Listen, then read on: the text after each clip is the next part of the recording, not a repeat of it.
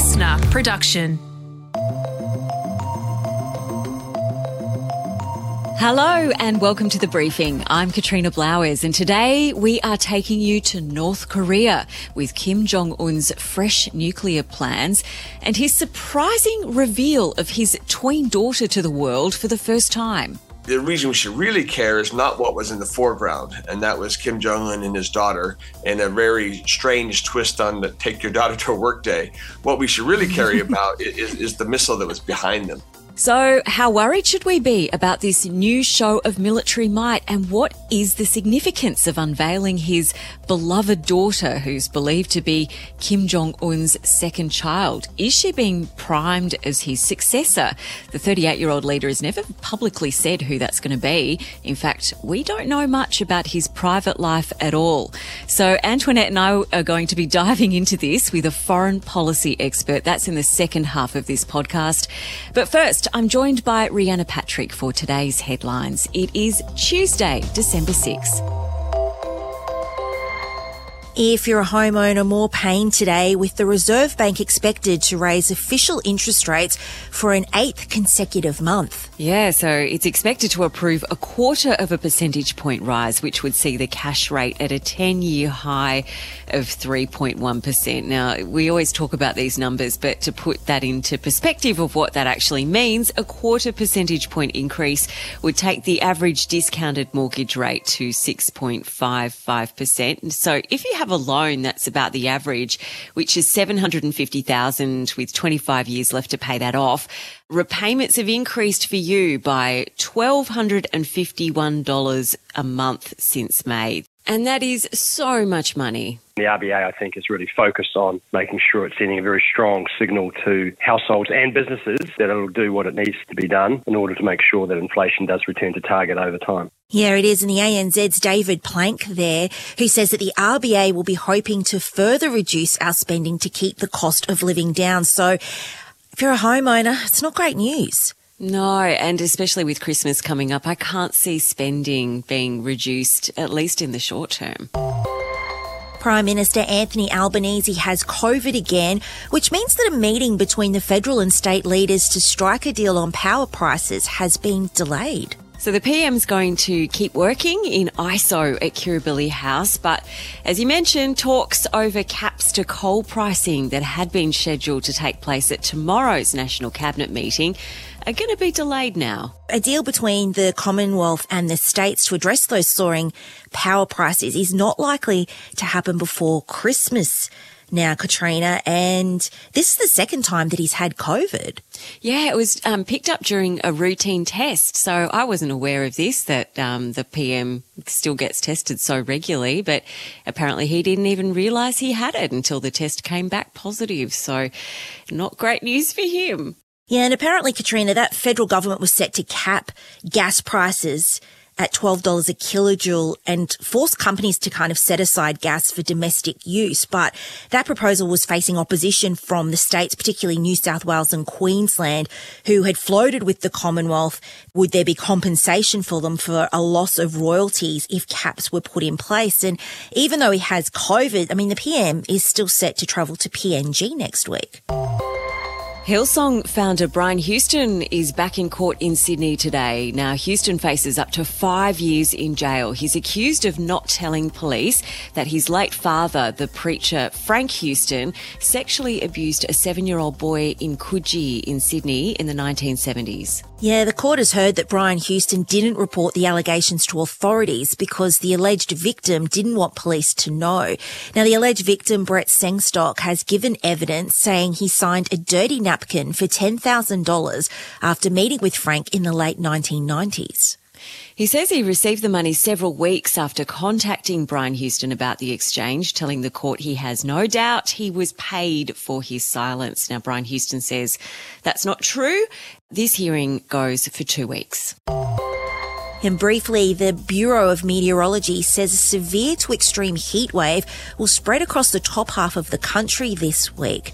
Marble Bar in Western Australia's Pilbara region, known as the hottest town in the country, is forecast to reach 45 degrees. Yeah, 46 degrees on Wednesday. That sounds horrible. The heat in the west is then expected to head east. Brisbane could hit 35 degrees today, followed by two days of 34 degrees. And, you know, so many people, because, you know, I, I, work on Channel 7 News, we often run these hot weather stories, and people always say to us, this isn't a heat wave, this is summer. But there is a technical definition for a heat wave when temperatures are above average for three or four days in a row. And that's what's expected to happen here. Interesting. Well, yeah, Katrina, 35 for Brisbane. I'm expecting about 37, I think, today. And what we've all been waiting for, perhaps, Netflix has dropped an extended trailer this morning of the Harry and Meghan documentary. I realized they're never going to protect you. I was terrified. I didn't want history to repeat itself. No one knows the full truth. We know the full truth. Oh my goodness. What what do you think of this, Ree? Look, when the initial trailer had dropped, I had said, and I did put this on the record, I was not interested and I may not dip in. Having seen the full trailer now, I think volume one and I are going to be friends. Wow, what a turnaround for you. I don't know. I'm still not convinced. I just feel this is me, and I know that a lot of people feel this way too, that on the one hand, Harry and Meghan saying, we just want privacy. We just want people to leave us alone. Yet I feel like every single day I am reading a news story about them promoting something else, which some of it's to do with their charities, fair cop, but this just feels like a big grab for attention. Yeah. And I guess, Katrina, I keep coming back to that question of if this was the documentary you were going to put out, why did you do the Oprah interview? What it is promising to add is um, more about the couple's decision to step back as senior working members of the royal family and more into what they're calling the firm. So the inside workings of the royal family and the hierarchy of that. Look, if you just can't get enough after watching the latest extended drop of this doco trailer, then it's going to stream on December 8. So you only have two more days to wait. All right, Ree, enjoy the heat today. In just a second, Antoinette's going to jump back in and we're talking about Kim Jong Un's teenage daughter reveal and what it could mean for their nuclear future.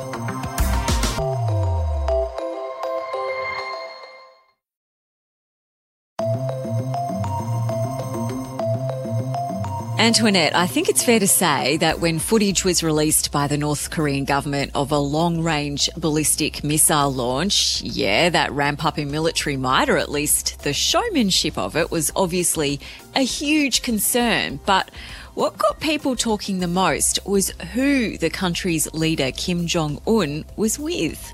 It was someone the public has never seen before. It's the North Korean dictator's daughter. We don't even know her true age. Her name hasn't been confirmed, but she's believed to be somewhere between 9 and 11 years old. And they were holding hands while there were missiles in the background. It was all very strange, but it's gotten everybody talking. It sure has. Uh, she's since shown up publicly again in a second release of images, and it's raised all kinds of questions about what is going on internally with his succession planning. So, to fill us in, we're joined by Professor Gordon Flake, who's the founding CEO of the Perth US Asia Centre at the University of Western Australia. Gordon, thanks so much for joining us. So, this is the second time the world has seen Kim Jong un's daughter in just a matter of days. Prior to this, they'd never seen her before. So, this isn't a coincidence, is it? No, it's clearly some type of political signaling. North Korea is a very secretive country. Uh, and there's no topic more secretive than the familiar relationships of its leaders. And that's not something that just started newly with their current leader, Kim Jong un, but it was the story of his father and his grandfather before him. So, this young girl, her name is Kim Ju Ae, is estimated to have been born in 2013, nothing confirmed. When the North Koreans showed the imagery, they never gave her name. But again, South Korean intelligence and, and other rather close North Korea watchers have confirmed that she's Kim Ju Ae. Ironically, one of the ways they confirmed her and the date of her birth is with the former U.S. basketball star Dennis Rodman, who was famously close friends with Kim Jong un a decade ago, apparently held her when she was a young baby. And so that gives you some sense of who it is and knew her name. Uh, but ironically, she's supposed to be the second of three children of Kim Jong un. Why her? Why now? Nobody knows for sure. But clearly, it does have to do with politics, it does have to do with mm. succession. And, and why should the world care beyond, oh, wow, dictators have daughters too? The reason we should really care is not what was in the foreground, and that was Kim Jong Un and his daughter, and a very strange twist on the "take your daughter to work" day. What we should really care about is, is the missile that was behind them. Uh, this was a, a, by all accounts a Hwasong 17, an intercontinental ballistic missile uh, with a range sufficient to reach Australia. And it's part of a, a multi year now, actually multi decade long North Korean nuclear weapons development program and long range intercontinental ballistic missile development program. And so we should care because of the, the test that she was taken to. Now, obviously, who rules that country matters. And so that's why we're also paying attention to Kim Jong un and his every step and the emergence, surprisingly, of his daughter, because that wasn't the case with his father and his own emergence. You know, he didn't become introduced to the world until just barely over a year before his father passed back in 2010, 2011. And so at nine years old, this is this is a bit of a shift. We'll come to the actual missile and what potentially we know about the future nuclear plans of North Korea in just a sec. But just on this daughter, this twin daughter reveal, there's speculation that her older sibling is in fact a son. So Kim Jong un himself, we know that he's 38 years old. He's not exactly, I mean, he did disappear from our consciousness for quite a while, and there was speculation there that he might have even passed on or he might be terribly ill. What do you think this means, revealing this daughter so soon? She's still so young. Now, just to give a little bit of context to this, Kim Jong un's father is named Kim Jong il. Uh, he, in turn, was the, the son of the founder of North Korea, Kim Jong Un. Kim Jong Il, you know, the son of the founder Kim Il Sung, was introduced to the public quite early.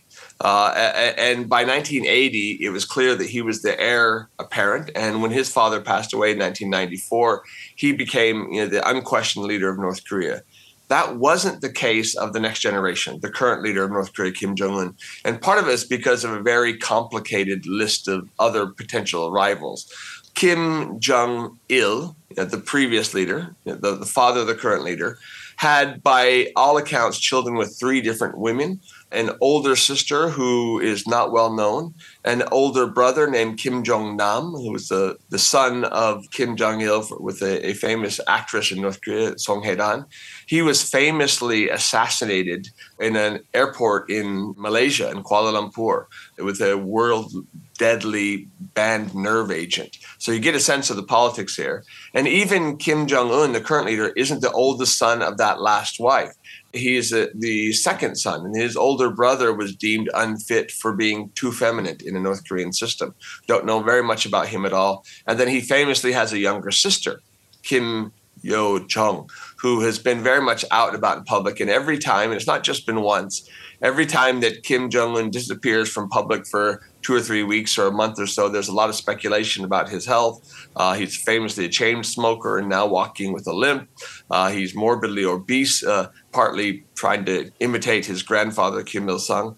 And so, it, up until this last couple of weeks, the speculation would immediately turn to his younger sister as a possible successor.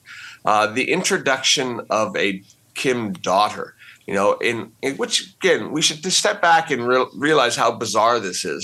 This is a mm-hmm. communist society a socialist society where they don't believe in royalty. They're designed to overthrow royalty. And we're now talking about a fourth generation familial succession in a place like north korea. But bringing out kim joo is basically showing to uh, powers within north korea internationally his intention presumably to build in a succession plan. But she's nine years old uh, and so this is just an early signal, something worth watching, something that we're not able to draw hard and fast conclusions about.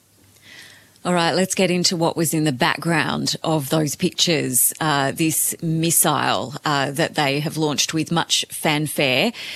Is it legit? From what we can see, are people thinking that it is legit? And what does it mean for the future nuclear capability of North Korea? Oh, look, um, North Korea has now tested countless missiles over the course of the last decade, and they are indeed legit. Uh, there was a time when people would dismiss uh, North Korea's capabilities. This was not a missile that just, uh, sat in the background as a prop. It was tested and successfully tested. Uh, and so, over the last several years, North Korea has increased the accuracy and the range of its missile program. It hasn't tested a nuclear weapon since 2017, and, and that's an important Rubicon that we hope is not crossed again. But one way or the other, if we're looking at this from Australia's perspective, uh, we're not concerned just about the range. We're not just concerned about the nuclear capability. We're concerned about what it means for our national security strategy here. Because the truth is, there's very few scenarios in which we would be in the top of a, a North Korean target list, given a relatively limited number of nuclear weapons. But at the same time, North Korea's actions be they with the nuclear weapons program or be they with the missile program, directly do impact our own national security. And just building on that, I guess many Australians don't really understand why we are so vocal about North Korea. As you've mentioned, we wouldn't be on the top of their hit list. But what are the main tension points between the two nations that Aussies should know about and care about? Well, Australians are a country that is very vocal about human rights, and it's a very serious issue in North Korea, about illicit activity, drug smuggling, counterfeiting, other things that kind of impact the system. In general, we're a country that is full throated in our support of what we call the rules based order. And that rules based order isn't just about economics and trade and global government, it's also about national security. So, as a, as a nation, we have two essential prongs two essential pillars, rather, of our own national security. One, the reliance on an alliance far away, initially the UK, but for the last 75 years, the United States, right? And then reliance upon the rules based order. And then when it comes to security, those are things like the Nuclear Nonproliferation Treaty, the NPT, International Atomic Energy Agency, IAEA, and their accompanying safeguards agreements which enforce the, the NPT or the Nuclear Proliferation Treaty, the International Comprehensive uh, Test Ban Treaty for long range missiles, the Chemical and Biological Weapons Test Ban Treaties. All of these things are a system where we, we are trying to strengthen the international system so it's not a world where might makes right. Where we follow rules and systems and standards and norms and organizations. And so, when a country like North Korea pulls out of the NPT, kicks out IAEA inspectors, uh, re- rejects and violates you know, six different UN Security Council sanctions resolutions, and many other beyond that. It actually does directly impact our national security strategy because it undermines that rules based order. To put it another way, we as a country certainly could develop our own nuclear weapons and our own long range missiles if we wanted to, but we have decided not to. We have made a, a conscious sovereign decision to rely upon an alliance with the United States and what's called extended deterrence or a nuclear umbrella, if you will, but also to rely upon that rules based order. So, North Korean actions directly undermine that rules based order upon which we rely. As a result, our diplomatic and political leaders are appropriately vocal in condemning North Korean actions. Professor Gordon Flake, founding CEO of the Perth USAsia Centre at the University of Western Australia. So, Katrina, so many fascinating nuggets of information there. Something that stood out to me was the fact that there was a brother of Kim Jong un who was deemed too effeminate to be a successor, and now, if all the speculation is correct, um, it would seem that this is a bit of a pivot for North Korea considering a female successor. Yes, so many questions. Another little thing that I'll just throw in when I was doing research for this, I discovered that Kim Jong un's daughter uh, even though she's only been revealed to the world twice, has become somewhat of a fashion icon in North Korea. So, in the first set of images, she was wearing a white puffer jacket and red shoes. Apparently, that's what all the cool kids are wearing in North oh, Korea oh, right now. So, if you want to get ahead of the curve for next winter, Antoinette, get yourself a white puffer jacket. yeah, look, um, I'll, I'll take up the puffer jacket. I'll give the, the missiles a miss.